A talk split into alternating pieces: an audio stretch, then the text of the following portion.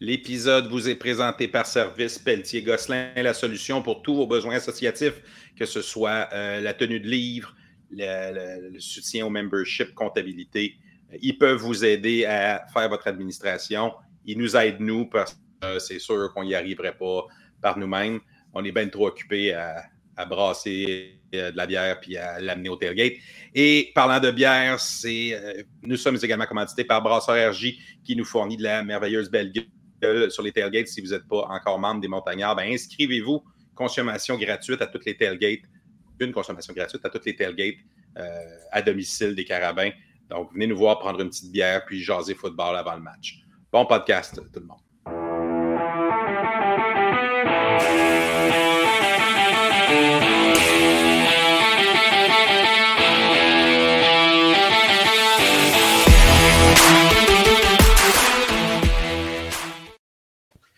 Je suis Éric Généreux, je dis jamais mon nom. Euh, je vous souhaite la bienvenue.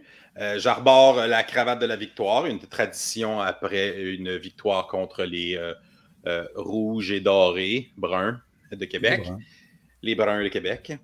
Avec moi cette semaine, la toujours très colorée Tamélia Elkadi. Bonjour.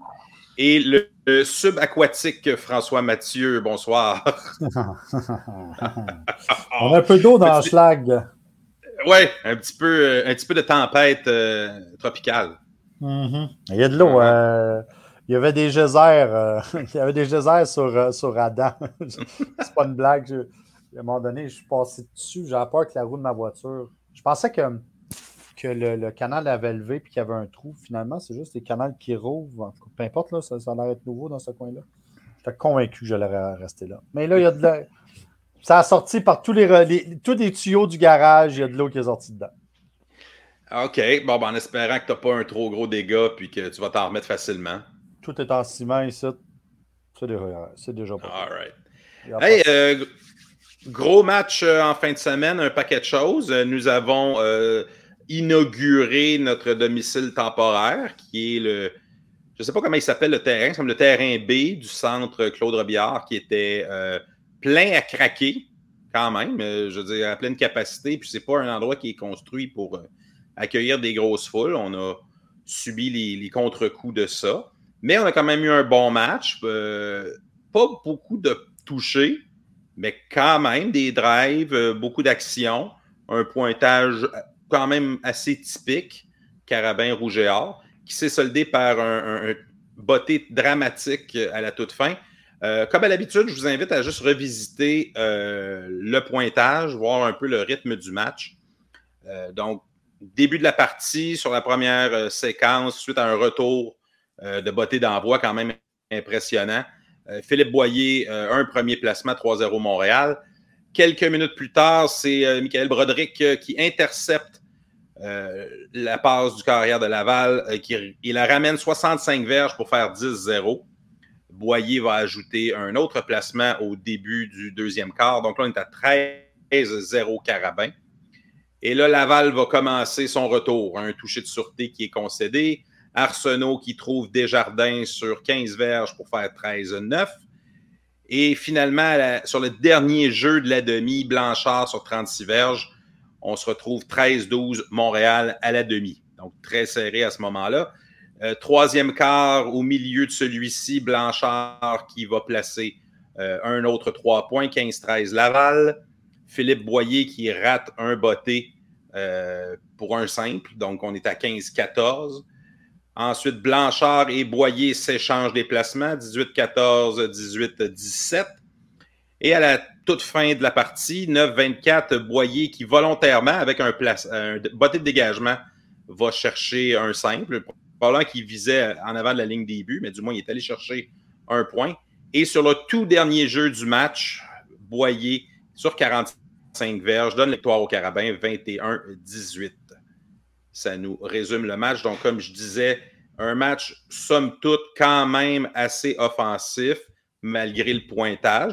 Quand je dis assez offensif, c'est dans le contexte de ces deux équipes-là. Euh, offensive totale pour Laval, 240 verges, Montréal, 310. Il y a eu des beaux retours de beauté aussi qui ne sont pas vraiment comptabilisés là-dedans. Beaucoup de revirements pour un match Montréal-Laval. on va commencer la tournée. Tam, tes impressions sur le match? Bah, ça a été un match typique Carabin-Rouge donc un match de roche. Deux défensives qui étaient au sommet de leur art, qui ont dicté l'allure du match. Donc, euh, des jeux clés, créer des revirements. Et ce qui arrive toujours dans ce type de match-là, c'est celui qui crée le revirement de plus qui gagne la partie. C'est ça qui est arrivé. Les deux offensives ont été très ordinaires, mais en même temps, les deux défensives ont excellé, ce qui fait que. Les Carabins, c'est juste 56 verges d'attaque au sol, ce qui n'est pas énorme. On avait parlé la semaine dernière euh, pour réussir à, bien s'en sortir, il faudrait que les Carabins établissent leur jeu au sol. Ça n'a pas vraiment été le cas. Au lieu de ça, on a Sénécal qui a tenté énormément de passes, 41 tentatives, deux interceptions. 22 passes complétées, mais il finit quand même la journée avec 281 verges et surtout une grosse drive avec 40 secondes à jouer pour euh, euh, placer son botteur à portée de tir pour la victoire. François, tes impressions? Ben, tu vois, je m'en allais justement où tu, en as, où tu en as parlé. Ça a été. Comment je peux vous dire ça? Sur place, j'ai trouvé que c'était une game ennuyante, mais vraiment ennuyante parce qu'il n'y avait pas de rythme. Euh, beaucoup de revirements, une attaque qui n'était pas capable de se mettre en place. Mais aussi, bon, euh, on n'en parle pas, on on en a parlé un petit peu, mais le, le, euh, centre Claude Robillard était complètement plein. on avait, on était dans la zone début. Je dirais que l'endroit, par l'endroit où on était, que notre vision du jeu n'était pas optimale, ce qui me rendait mon expérience encore, qui faisait que j'avais encore l'impression que la game était encore plus plate. En plus, il faisait chaud, un. Je ne sais pas si vous vous souvenez, mais euh, ma peau pousse encore le cochon, euh, le, cochon brûlé. Là. Euh, fait que j'avais l'impression que c'était une game qui était lente et qui était ennuyante. Quand je l'aurais écouté, je me suis rendu compte que c'était plus intéressant que ça l'était vraiment une game vraiment défensive. Mais l'attaque a eu énormément de misère à se mettre en place. Puis, tu en as t'en parler il y a deux minutes, à cause, à mon avis, du jeu au sol. J'ai l'impression que les deux attaques, les deux des équipes avaient la même stratégie, soit de dire à l'autre, on va couper ton jeu au sol, puis on va te défier de te battre par la passe. On sait depuis que, historiquement, le Rouge et Or, c'est une attaque de jeu au sol. Puis les Carabins, ben, avec, avec Bertrand Beaulieu, c'est ça qu'ils font. Ils installent, le jeu au sol, puis après, ben, euh, euh, Jonathan réussit à découper la défensive. Problématique, c'est autant Laval que Montréal, le jeu au sol servait à rien il était Zorro. C'est que les deux équipes sont devenues complètement unidimensionnelles. C'est qu'ils sont mis à couper, à, lancer des ballons partout, puis à ne pas voir les, les, euh, les, chaînes de, de, défensive. On l'avait dit la semaine passée, on, on allait revenir avec un 4-3 justement pour bloquer le jeu au sol. C'est exactement ce qui est arrivé. Les défensifs ont été écœurants, ce qui a fait des revirements. Euh, Broderick qui, qui, a fait des revirements. Euh, le, Alec Proyer qui a fait un revirement. C'était comme ça. L'attaque, des deux attaques ont été brouillons, à l'exception de quelques belles drives, la dernière, à l'exception de quelques beaux courses au sol du rouge et or avec euh, Muganda. Euh, c'était assez anémique comme. comme même, je suis d'accord, il y a des. Tu vois, François, la plus belle course du rouge et or, c'est Blanchard, 23 verges. Ouais, ouais. ouais. son jeu. Son jeu Sa seule du match. Euh, Muganda, sa plus longue du match, c'est 13, une moyenne de 3,6. Hmm. Donc, ça n'a vraiment pas été un succès. Non, puis euh, Bertrand, Beaulieu est à, Bertrand Beaulieu est à 3,9. Donc, les deux porteurs numéro 1, là, ça n'a pas été des grosses journées. Non, puis les deux sont en bas de 50. On a vu euh, Williams Go être utilisé en Wildcats sur les deux, les trois échos.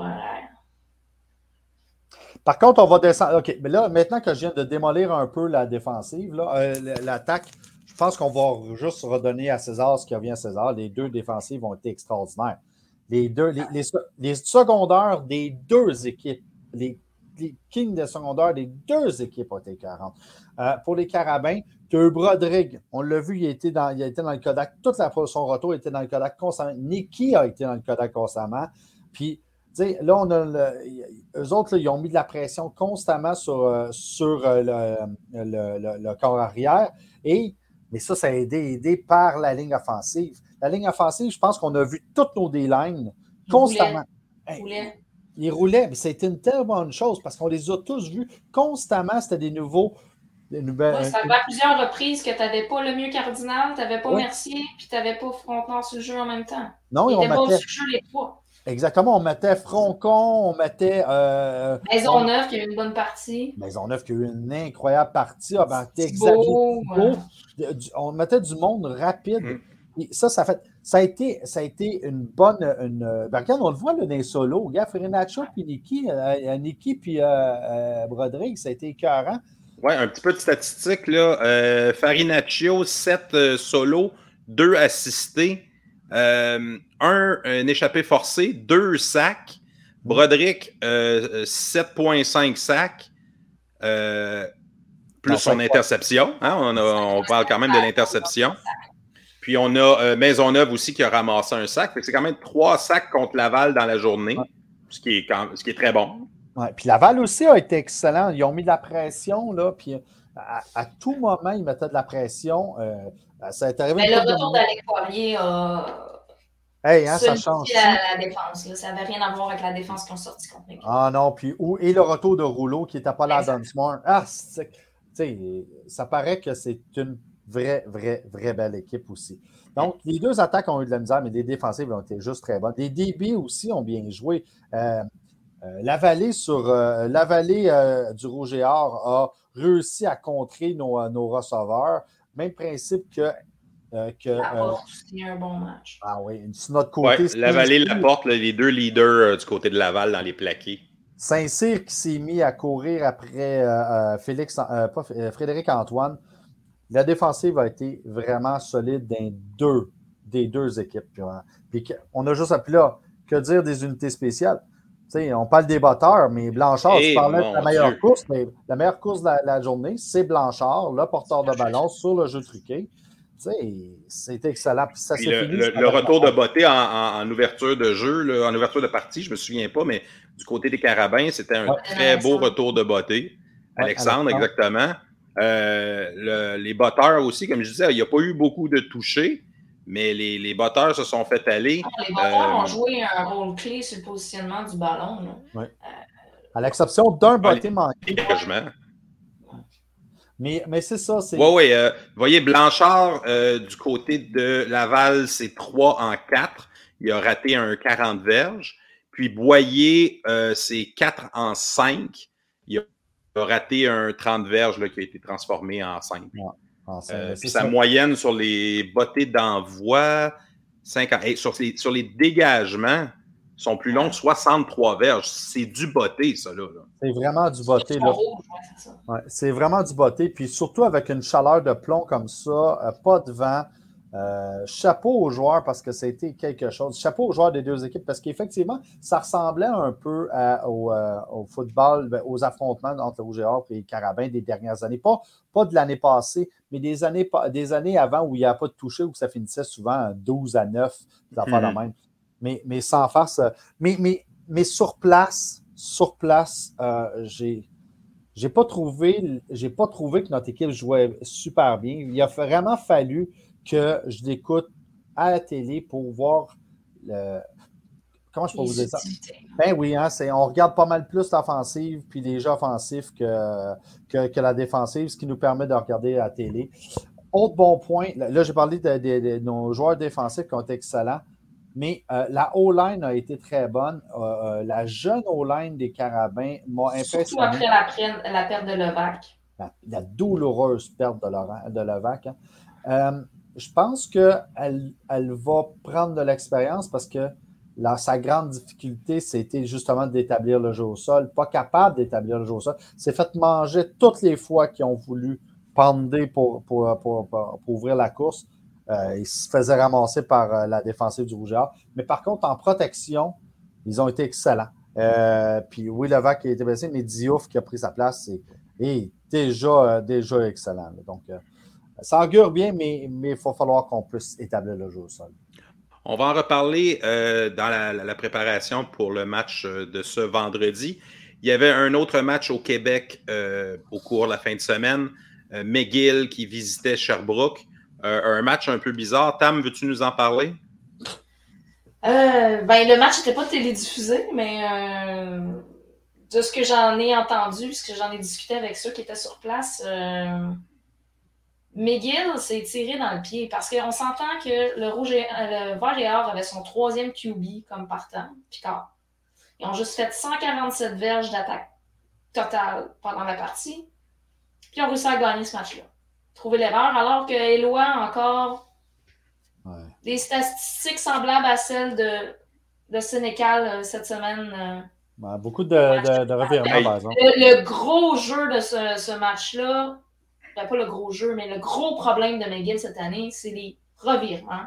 Ouais. Quatre revirements pendant la partie, dont un ballon échappé sur un botté de dégagement dans la zone des buts, recouvert par Sherbrooke, qui est les points gagnants de cette partie-là. Et euh, l'inconstance des receveurs euh, de McGill qui ont coulé cette attaque. Parce qu'il avait réussi à revenir en fin de match. Il était à la ligne de 15 avec une minute à faire, trois passes incomplètes. Le match a fini comme ça. C'est pas compliqué. McGill a encore trouvé une nouvelle façon de perdre. C'est pas. euh, Exactement. McGill, c'est- je vais ressortir exactement ce que j'ai dit la semaine passée. Ils s'efforcent, de- ils veulent, ils font pas deux fois la même erreur, ils s'efforcent d'en faire des nouvelles à chaque semaine. Ils ont trouvé une nouvelle façon d'avoir de l'aide des épais. C'est pas compliqué. Sherbrooke, là, Sherbrooke, là, c'est un manchot avec une jambe cassée qui est à terre, qui attend juste qu'on l'achève. Ils ont Ben une oui, bonne défensive. Ils créent des, des, des revirements. Ils avaient fait la même chose la semaine Ouais, précédente mais- pour avoir une victoire contre Concordia. Parce que c'est la même affaire, le match contre Concordia. Ils n'ont pas généré tant d'attaques que ça. Ils ont Ouais. réussi à sortir grâce à leur défensive qui créait des choses et qui donnait des bons Ils restent, ils restent dedans, mais ils ont Oui, besoin d'aide. On s'entend que- qu'un Là, botté échappé dans la zone début, il n'y a personne Ouais. d'autre à blâmer que le gars qui est en dessous du ballon. Exactement, mais tu, tu crées ta chance. Exactement. Je, suis- je suis d'accord avec ce commentaire-là, Tam. Ils ont, ils sont, ils ont l'opportunisme, ils ont créé Ouais. leur propre chance. Euh, mais je continue à dire que c'est pas normal qu'une équipe comme, comme Sherbrooke, avec un troisième corps arrière, pas de jeu au sol, pas d'attaque, qui réussissent. Disons que ça n'a pas été une semaine euh, d'attaque dans la RSEQ. Il aurait pu laisser une case blanche sur le joueur de la semaine. Pour moi, Ouais. personne n'est sorti du jeu. Ben bon. Ben, ça, ça- ça a été, ça a été un peu le débat aussi de savoir pourquoi Sénécal euh, a gagné. Ben, c'est ça. Parmi- Par- parmi les, les- les joueurs qui. La panoplie de joueurs qui ne se sont pas démarqués, il y a quand même des statistiques honnêtes. Puis, Ouais. comme je disais, moi, le, le- le principal argument en sa faveur, c'est tu prends le ballon dans ta zone début, pas dans ta zone début, mais de ton côté du terrain avec 40 secondes à jouer, puis tu mènes ton équipe à victoire, ça doit valoir quelque chose. C'est clair. C'est clair, mais, mais, mais effectivement, c'est pas une, c'est pas une performance qui met. Ben, qu'on- se On s'entend qu'il ne sera pas un joueur de la semaine au Canada. On s'entend. On s'entend. Puis tu vois, euh, bien content pour le votre- fait que le match euh, euh, McGill-Sherbrooke n'était pas télédiffusé aussi, je ne sais pas comment ils choisissent les joueurs de la semaine, ça ne doit pas aider. Ouais, Parce que peut-être que Simmons de McGill aurait pu avoir que- cette honneur-là ou le porteur de ballon de Sherbrooke.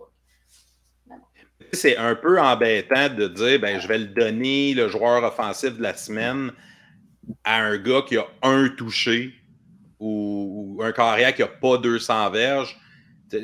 T'es un peu coincé. Là. Il faut, faut, Ouais, faut que ouais. tu en prennes un, tu n'as pas le choix. euh, Moi, j'aurais nommé quatre joueurs de la semaine en défensive cette semaine. là.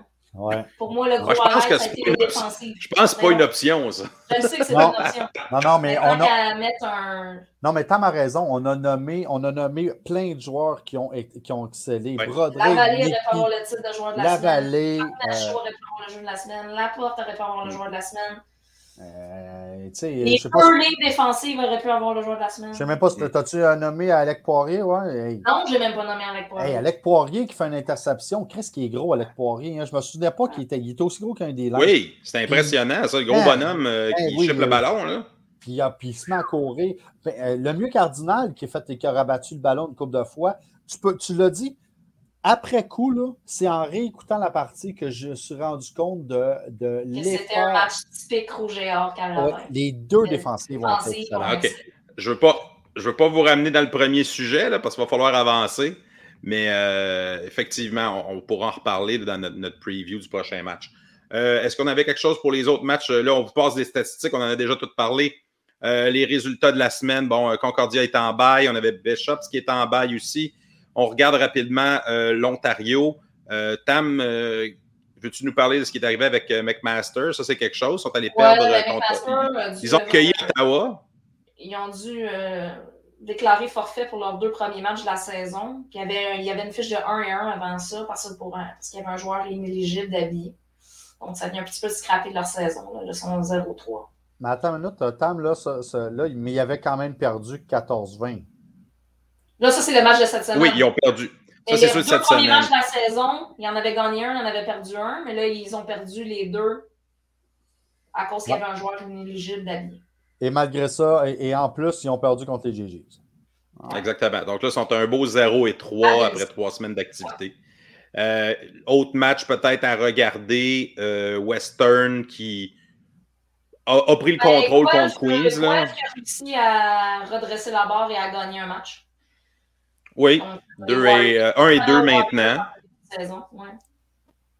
Et Western qui continue sa domination. Queens, qu'on s'attendait ah, peut-être à quelque chose. Je savais que le score l'indique, par contre. C'était un. OK. Mais. Western ah.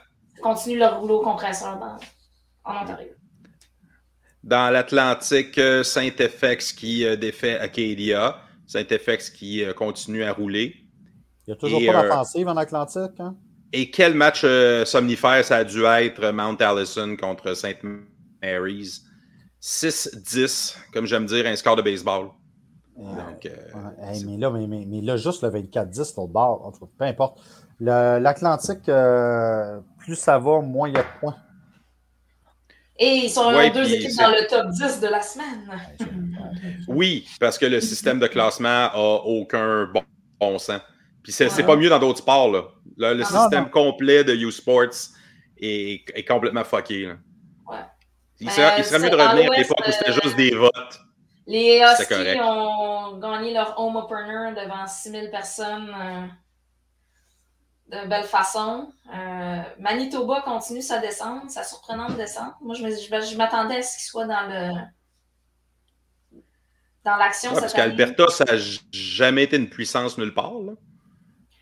Et les dinos qui continuent. Euh, dans un soir donné, tu peux gagner. Il y a quand même une certaine parité. Mais euh, disons que. J'ai pas souvenir d'avoir vu les, Golden Bears euh, dominants au football. les dinos qui, qui, sont en voie de disparition, hein, parce que Colin, ça va pas bien, 0 et 3. Ouais, je voulais le plugger, je trouvais que c'était. C'est le Jurassique qui commence. Voilà, exactement. La fin d'une ère. C'est une bonne blague, celle-là. hein? Pas super? Ah, moi, il y a trop de en tout cas. Ça en fait un. Euh, donc, cette semaine, on en a parlé brièvement. On va juste regarder un peu ce qui se passe ailleurs, puis on va revenir à Sherbrooke, à Montréal. Euh, Concordia va à McGill. Laval est en congé. À TVA. C'est-tu leur. Euh, ils n'ont pas une game, eux autres, là, des fois spéciale entre eux deux? Je ne sais pas si c'est celle-là. Je sais pas si c'est celle-là. Le Shaughnessy Bowl? Ou quelque chose de même? Je sais pas si. Ça va être la deuxième. OK. Euh, dans l'Ontario, on n'a rien préparé, mais est-ce que Toronto va réussir à continuer? Guelph contre Ottawa, euh, on, ah, si Guelph veut se replacer, c'est là. Oui, pour voir qui est-ce qui est vraiment là. Euh, Carlton. Quel Carlton on va voir? qui est-ce qui va être juste en bas de Western? Exactement. Est-ce que Toronto va faut se replacer après leur défaite? Mm. Toronto est intéressant. Dans l'Atlantique. Les, les, placer. C'est dur, hein? Mm. C'est dur parce que ça fait tellement, euh, tu sais, ça fait 50 ans qu'ils sont à chier. Puis là, ils ont, ils ont une recrudescence dans les passés. Puis on s'est dit, ah, c'est-tu à COVID? Non, et ils ont finalement. Oui, parce qu'ils jouaient dans la division plus faible l'année passée. C'est ça, ça, Mais finalement, quand tu as la meilleure université du pays, en théorie, tu es capable, capable d'attirer des bons joueurs à cause de ta force. Bon, on pourrait dire la même chose de McGill, mais McGill, historiquement, quand même, attirer des bons joueurs. C'est juste que. Ça. Mais il n'y a pas d'adéquation directe. Ça dépend vraiment de la force du programme de football. si, si le classement de l'université euh, en termes de standing académique. De l'intérêt qu'ils mettent à leur programme de football aussi. Ça ne marcherait pas de même. C'est surtout ça. Mais... C'est un McGill. On s'entend, McGill ne priorise pas leur, leur programme de football. Ils priorisent également l'ensemble de leur sport. Ce n'est pas toutes les universités qui font ça. Euh, dans l'Atlantique, ben, il y a Bishop et Saint-FX qui se rencontrent. Si Bishop va avoir une chance. Euh... Faut que ça, faut, Bishop, ben, ça doit Saint-FX qui sont les favoris cette année euh, dans l'Atlantique. Oui, mais c'est ça. Bishop, ça doit gagner celle-là. Oui, ils sont à domicile. Ils accueillent Saint-FX. Euh, c'est là. S'ils si, se cassent le nez là, je pense qu'ils peuvent encore l'oublier pour cette année. Ouais. Non, pas nécessairement. dans ben, ils peuvent s'en prendre dans les playoffs, mais on s'entend que c'est mauvais signe. Là. Euh, dans l'Ouest, euh, ben, écoute, euh, je pense que les deux équipes là, qui, qui, roulent bien depuis le début de l'année, Saskatchewan et Regina, les, les deux voisins qui s'affrontent. On va avoir une assez bonne idée de l'état des forces, mais je pense que Saskatchewan devrait s'en sortir sans trop de dommages. OK, donc le match qui nous intéresse le plus, ben, c'est évidemment le Vert et Or qui vient visiter les Carabins. Euh, le vert et or qui se présente avec une surprenante fiche de deux victoires, une défaite pour affronter euh, les Carabins, toujours invaincus cette année. Euh, on en a parlé. Avec leur troisième carrière. François, je commence avec toi. Tu t'attends à quoi comme match? J'allais te dire, je m'attends à, ce que, à ce que les Carabins s'amusent complètement, mais euh, c'est sans oublier que normalement, le, le vert et or, c'est la bête noire euh, des carabins. Euh, le vert et or a toujours, on dirait qu'il essaye toujours de stepper up leur game quand il, quand il joue contre Montréal. Donc, pendant plusieurs années, la victoire contre les carabins, c'était leur Coupe Vanille à eux autres. Donc, je ne veux pas les prendre, pour, pour battus, mais la réalité, c'est que je ne vois pas à quel moment l'attaque du vert et or sera capable de perforer la défensive des Carabins. Je ne vois pas. Encore une fois, les deux derniers, leurs deux victoires, je le répète, c'est, n'est pas Sherbrooke qui a gagné, c'est les autres équipes qui ont perdu.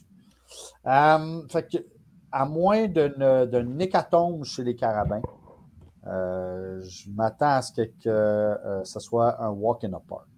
Ben, Parce qu'on se rappelle quand. Ah, excuse-moi, je, te passe le. Oui. Parce que quand Sherbrooke s'est présenté à Laval au début de la saison contre une équipe de premier plan, ça n'a pas été joli. Ça n'a pas été joli. Tam, je te laisse continuer. Non, mais c'est ça. Ça dépend si Robichaud va finalement être remis de sa maladie mystérieuse. Je ne penserais pas, moi. J'ai pas l'impression qu'on va le revoir, moi. Je sais pas. Euh, ou est-ce que Cloutier peut revenir? Je ne sais pas l'état de sa, blessure. Mais le pire, c'est que Tam, c'est pas bien grave parce que leur châle Picard est pas mal fait par rapport aux deux autres. il n'est pas extraordinaire, mais les autres ben, écoute, sont pas extraordinaires. François, c'est 619 pour 95 verges. C'est anémique. Oui. On n'est pas dans grand-chose. Puis tout ça avec deux sacs. Ça veut dire qu'il a reculé pour passer 19 fois dans le match. Et ils l'ont-tu eu? Ou... Je sais, mais Cloutier, c'était pas le diable non plus. C'était pas ça. Non, non, non, je ne suis pas en train de te dire que les autres sont mieux. Je te dis juste que.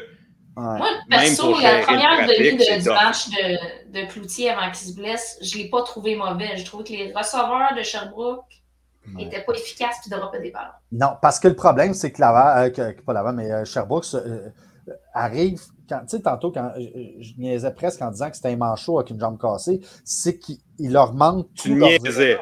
Ben, il, leur manque des joueurs clés. Il leur manque leurs deux corps arrière partants, OK, en, partant, puis il leur manque leurs deux meilleurs receveurs. Là, tu sais, à un moment donné, c'est je sais qu'il y a des blessures, il y en a partout. Nous autres, il nous manque de sauts. Mais la réalité, c'est que la profondeur d'une équipe comme Montréal ou comme Laval, c'est abyssal à comparer de ce que Sherbrooke a ou qui est composé de juste des joueurs de, troisième niveau. Sans, sans, leur euh, manquer de respect, c'est juste pas la même. Ils n'ont pas la même profondeur.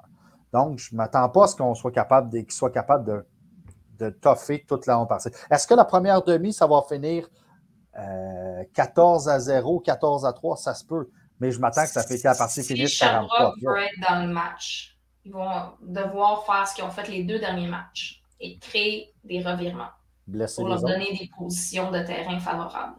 Ah oui, ils vont avoir besoin d'aide. Parce qu'il ne faut pas oublier que, contre, que contre Concordia puis contre McGill, c'est pas des batteurs de même calibre que contre Laval ou contre nous. Le positionnement du terrain qui ont gagné les deux matchs précédents parce qu'ils ont deux batteurs de qualité, ils n'auront plus cet avantage-là aussi marqué contre nous. Euh, ils n'iront pas gagner 20 verges sur chaque échange. C'est du terrain comme ça. Moi, je m'attends à ce qu'on revienne avec une défensive 3-4. Ils n'ont pas vraiment assez de jeu au sol. puis donc, on revient avec une défensive 3-4 puis qu'on se met à mettre la pression sur le corps arrière avec nos secondaires. C'est clair qu'il faut essayer de se rendre le plus possible au corps arrière pour le déstabiliser. Exactement. Moins que d'essayer de contrer le jeu au sol avec deux no tackles comme on a fait. Quitte à donner le, court terrain et leur donner quelques premiers essais de plus en ayant cette stratégie-là. Ouais, parce, que, parce, que même deuxième, deuxième et moyen, un deuxième et cinq, c'est pas du donné. Là. Non. Donc, euh, c'est ça. Puis, puis ça pas de gros jeu, pas de revirement. Puis ça va, être ça va être le moment probablement de, de, réussir à rétablir notre jeu au sol, de, de revoir peut-être la cohésion sur la O-line pour pouvoir. Euh, parce qu'ils ont quand même une bonne D-line, ils ont quand même des bons secondaires, ils n'ont pas une mauvaise défensive. Donc, c'est de. Moi, j'aimerais voir un autre porteur de ballon que Bertrand Beaulieu. Bertrand Beaulieu, je veux qu'on l'utilise majoritairement, mais j'aimerais ça qu'on qu'on essayait d'installer un one-two punch. Ouais, je suis d'accord. Je suis d'accord. plus tard en saison, on lance moins le ballon. Il faut être capable de courir, puis il faut que nous. Ah, quand tu commences à faire froid, là. Quand tu commences à faire froid, là, ça, te prend, euh, ça te prend une équipe de porteurs de ballon. Ouais, mais le pire, c'est qu'on en a une. Le pire, c'est qu'on en a une. On a des bons porteurs de ballon, mais on ne les a pas encore utilisés, tout simplement. On a, pas, on a Paulin et Legault qui ont touché au ballon euh, la semaine dernière. Euh, Widens Alexandre aussi, mais je pense que c'était un sweep, si ma mémoire est bonne. Absolument. Puis il y a Lambert aussi qui a touché au ballon la, la, game d'avant. Mais mais c'est ça, euh, je m'attends euh, je m'attends à un Friday Night Lights assez le fun pour un bon spectateur, donc avoir une belle soirée de football, mais je n'ai pas l'impression qu'on aura une, euh, une opposition digne, digne de ce nom. Ah, écoute, le, temps nous le dira. je suis en train de regarder rapidement la météo pour vendredi. Un, un 16 degrés, pas de risque de pluie. Non, une belle Friday Night Lights. Température de football, donc ça va être euh, beaucoup plus agréable que ce qu'on a connu samedi dernier. Absolument. Ça va être une belle température de coton ouaté. Euh, mm. Juste un coton ouaté, des shorts, on va être mm. top shape. On va être au tailgate quand même de bonne heure, même si c'est un vendredi. Venez en profiter, c'est toujours le fun, un, petit tailgate. Ils ont, aménagé une belle petite terrasse, là, fait que c'est un, bel endroit pour prendre un verre. Aux, gens des montagnards, venez nous donner un coup de main. Hein, à 3-4, on, pédalait pas mal la semaine dernière. Fait que, euh, venez nous donner un petit coup de main, puis euh, on va prendre une bonne petite euh, bière belle gueule, bien froide. Arrivez de bonne heure parce qu'on risque de fermer le tailgate un peu plus tôt. Pour être, franc, pour être franc, parce que là, il faut rentrer de bonne heure dans le stade. En admission générale, là? Oui. Puis on aimerait ça profiter de notre tailgate, mais aussi profiter du stade. Donc, ça se peut que les portes du tailgate soient fermées un peu plus tôt qu'à l'habitude maintenant. Donc, euh, euh, profitez, venez, prendre une bière de bonheur avec nous autres. Puis, euh, on va aller s'asseoir tous ensemble. On va pouvoir utiliser nos, notre magnifique cadeau oui. que l'organisation nous a donné. Puis, on va essayer de se trouver des manières créatives de, de faire du bruit parce qu'il y a des règles spéciales à Claude Robillard qui font qu'on n'a pas le droit d'amener toutes nos bébelles. Mais bon, il faut être moi, créatif un petit peu. Moi, je vous dirais, groupe, si, on a, si vous, avez, euh, vous avez été capable de rentrer de la bière toutes ces années au Sepsum, utilisez les mêmes tactiques puis rentrez vos flûtes. C'est ce que je dirais. Mais on n'incite personne à rien, là. non, non, non, non. Non, non, non. All right. Écoutez. Euh, de bruit. Yes. On s'en reparle euh, vendredi sur le tailgate. Euh, venez nous voir, ça va être agréable. merci encore à vous deux pour cette émission. Si vous voulez vous joindre aux montagnards. L'inscription cette année est à 40 Comme je l'ai mentionné, ça inclut un petit paquet cadeau ainsi qu'une consommation à chaque match local des Bleus. Et la majorité de la somme s'en va dans le fonds de bourse des montagnards pour aider euh, deux étudiants athlètes des Carabins. Pour nous suivre, Facebook, Twitter, Instagram, montagnardmtl et sur YouTube, les montagnards Montréal. Le podcast était une présentation de Service Pelletier-Gosselin, la solution pour les associations, et Brasseur RJ. Bonne semaine tout le monde.